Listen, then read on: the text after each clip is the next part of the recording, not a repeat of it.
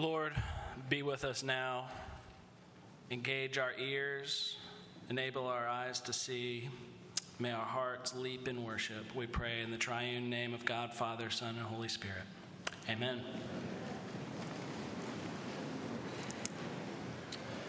What a beautiful day. What a wonderful thing baptism is, welcoming young members into our fold.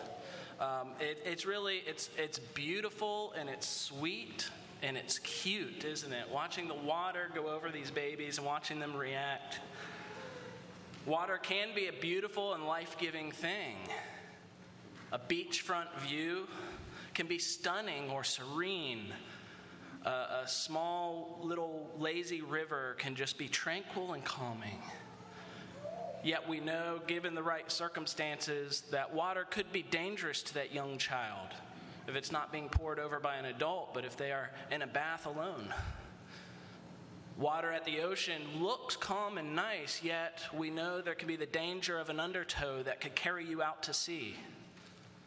Just around the bend in the river could be tumbling rapids. There's water, or there's trouble that can be connected with water.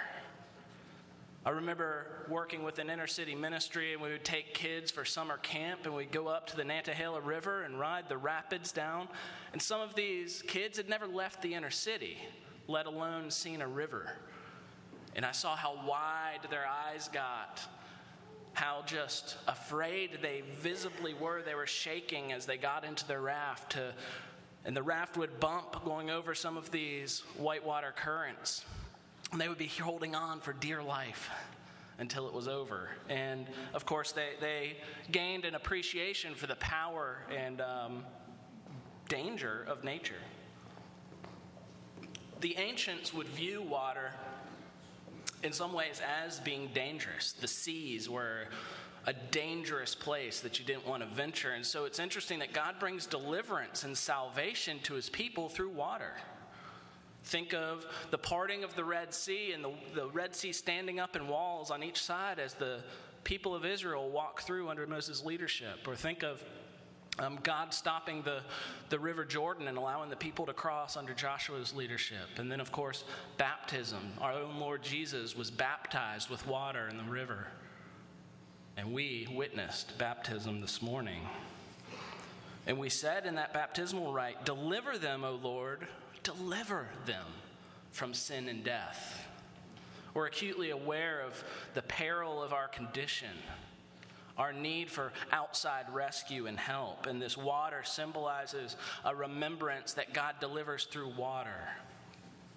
In our Isaiah passage, it says this When you pass through the waters, I will be with you, and through the rivers, and the waters shall not overwhelm you. There's a promise of God's presence and protection, even through the danger of this life, even through the dangers of water. And in baptism, what we witness today, and in your own baptism as you remember it, it is a union with Christ. It's being made connected to the one who has undergone the baptism of death for you and for me. You see, Christ, he suffered the deluge of the waters of God's wrath on the cross. He was inundated and completely overwhelmed by the penalty of our sin, by the brokenness and unjustness and ugliness of the human condition. He saves us not in spite of suffering, but rather through it. He goes all the way to that length because of his love for us. And that's why we prayed for these children today. Grant that all who are baptized into the death of Jesus Christ, your Son, may, be, may live in the power of his resurrection. There's an intimate connection with what we saw today, and as we remember our own baptism, and as we think of what God is doing in redeeming the world to himself, reconciling a lost and broken world to himself. Baptism is symbolizing and picturing that. And just as we heard Jesus having the, the words said over him, This is my son, with whom I'm well pleased. When baptism occurs, it is as though God is saying, This is my child, my daughter, with whom I'm well pleased. We have that same relationship to God because of what Christ has done by taking on our sin, our guilt, our iniquities upon himself. He fully entered into the human experience as the Word made flesh. And so, Paul the Apostle can say in Philippians 3 Oh, that I may know Christ and the power of his resurrection, and that I may share in his sufferings, becoming like him in his death, that by any means necessary I may attain to the resurrection of the dead.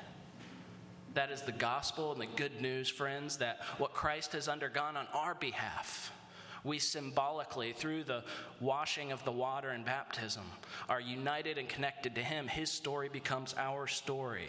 We join with Him. In a Flannery O'Connor story called The River, there's a child who finds himself down on a riverbank, and there is a riverside healing service. And the preacher, he's standing there in the water and he's, he's calling the people who need healing to come down to the waters for healing. And here's what he says this preacher If you ain't come for Jesus, you ain't come for me. If you come to leave your pain in the river, you ain't come for Jesus. You can't leave your pain in the river. It's the river that was made to carry sin. It's a river full of pain itself, moving towards the kingdom of Christ to be washed away the river of baptism, the river of cleansing, it's not one that frees us from pain and suffering. Ultimately, the pain and suffering will be no more. We have that promise in Scripture, but it's not yet. And so, our trouble and our difficulty and our pain, it's not a matter of if it will happen, it's simply a matter of when. When will things begin to unravel and come undone? When will you be at a crossroads in your life? When will you be wondering when that, min- when that broken relationship gets mended? When will you be wondering if you'll make it in the career that you've chosen? When will you figure out the magic to raising children? when will you figure out how to get your marriage off of life support? we're going to encounter trouble and difficulty. And the promise of Christ is not that he makes those things go away, it's not an illusion by believing the gospel. Our fear and our pain and our hurt do not just dissolve magically, but rather the good news, good news to you and me is that the Son of God left all the glory and splendor of heaven and incarnated, became one with human nature. He suffered and he endured on our behalf. He entered into the very waters of pain and sorrow for you and me. And so perhaps it's in the uncertainty and pain, maybe even on the very edge of despair, when we are challenged most poignantly to rely on God's saving help, to remember our baptism. To remember the words of Isaiah 43 when you pass through waters, when you walk through fire, when the, you pass through these rivers. Seems we're not exempt from the troubles of the world, from the threat of being laid off, from getting the negative news or the devastating news of your, of your medical report, of finding yourself experiencing this, the pain and sting of loss. God doesn't say there won't be forest fires and there won't be floods. Rather, John Calvin puts it like this the theologian, he says, The Lord has not redeemed you so that you might enjoy pleasures and luxuries, but rather that you should be prepared for the enduring of all kinds of evil. Jesus' sufferings become ours because he's intimately acquainted with living in a broken and painful world. And our trouble in this life, Jesus reminds us, baptism reminds us, is temporary from an eternal standpoint. Heartache and loss and fear, they may seem to rule the day, they may stick with us. The night is slow and long if you have to stay awake with a sick child. Time can tick by so slowly when you're waiting for your circumstances to change, for your fortunes to change. Heaven sometimes seems eerily silent, and God's waiting room seems crowded with patients, and the line is impossibly long but God is there. When you pass through the flames and the waters, he says, I am with you. It's a promise that we can test out and press to the limit. And we can discover that indeed the river of baptism is full of pain itself. That Jesus didn't exempt himself from that. That's what the temptation of Christ was about the devil offering him a pass, a way around the cross. But Jesus went directly through it. He understood his baptism to be one of pain and suffering and death because he loves you and me so much that he knew that was the point that he had to make. He had to go to the very depths to rescue us. And so that's what's central in this message of the waters of baptism it's God's presence. This reminder to these little babies you are loved immeasurably more than you could ever dare to imagine. And that's not just true for a little baby because they're cute and cuddly. That's true for you. And you're messed up, and on your worst day, when your thoughts are so despicable when you're so ugly that nothing or no one could love you, God does.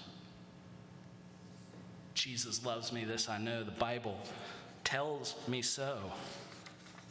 And he promises his personal presence.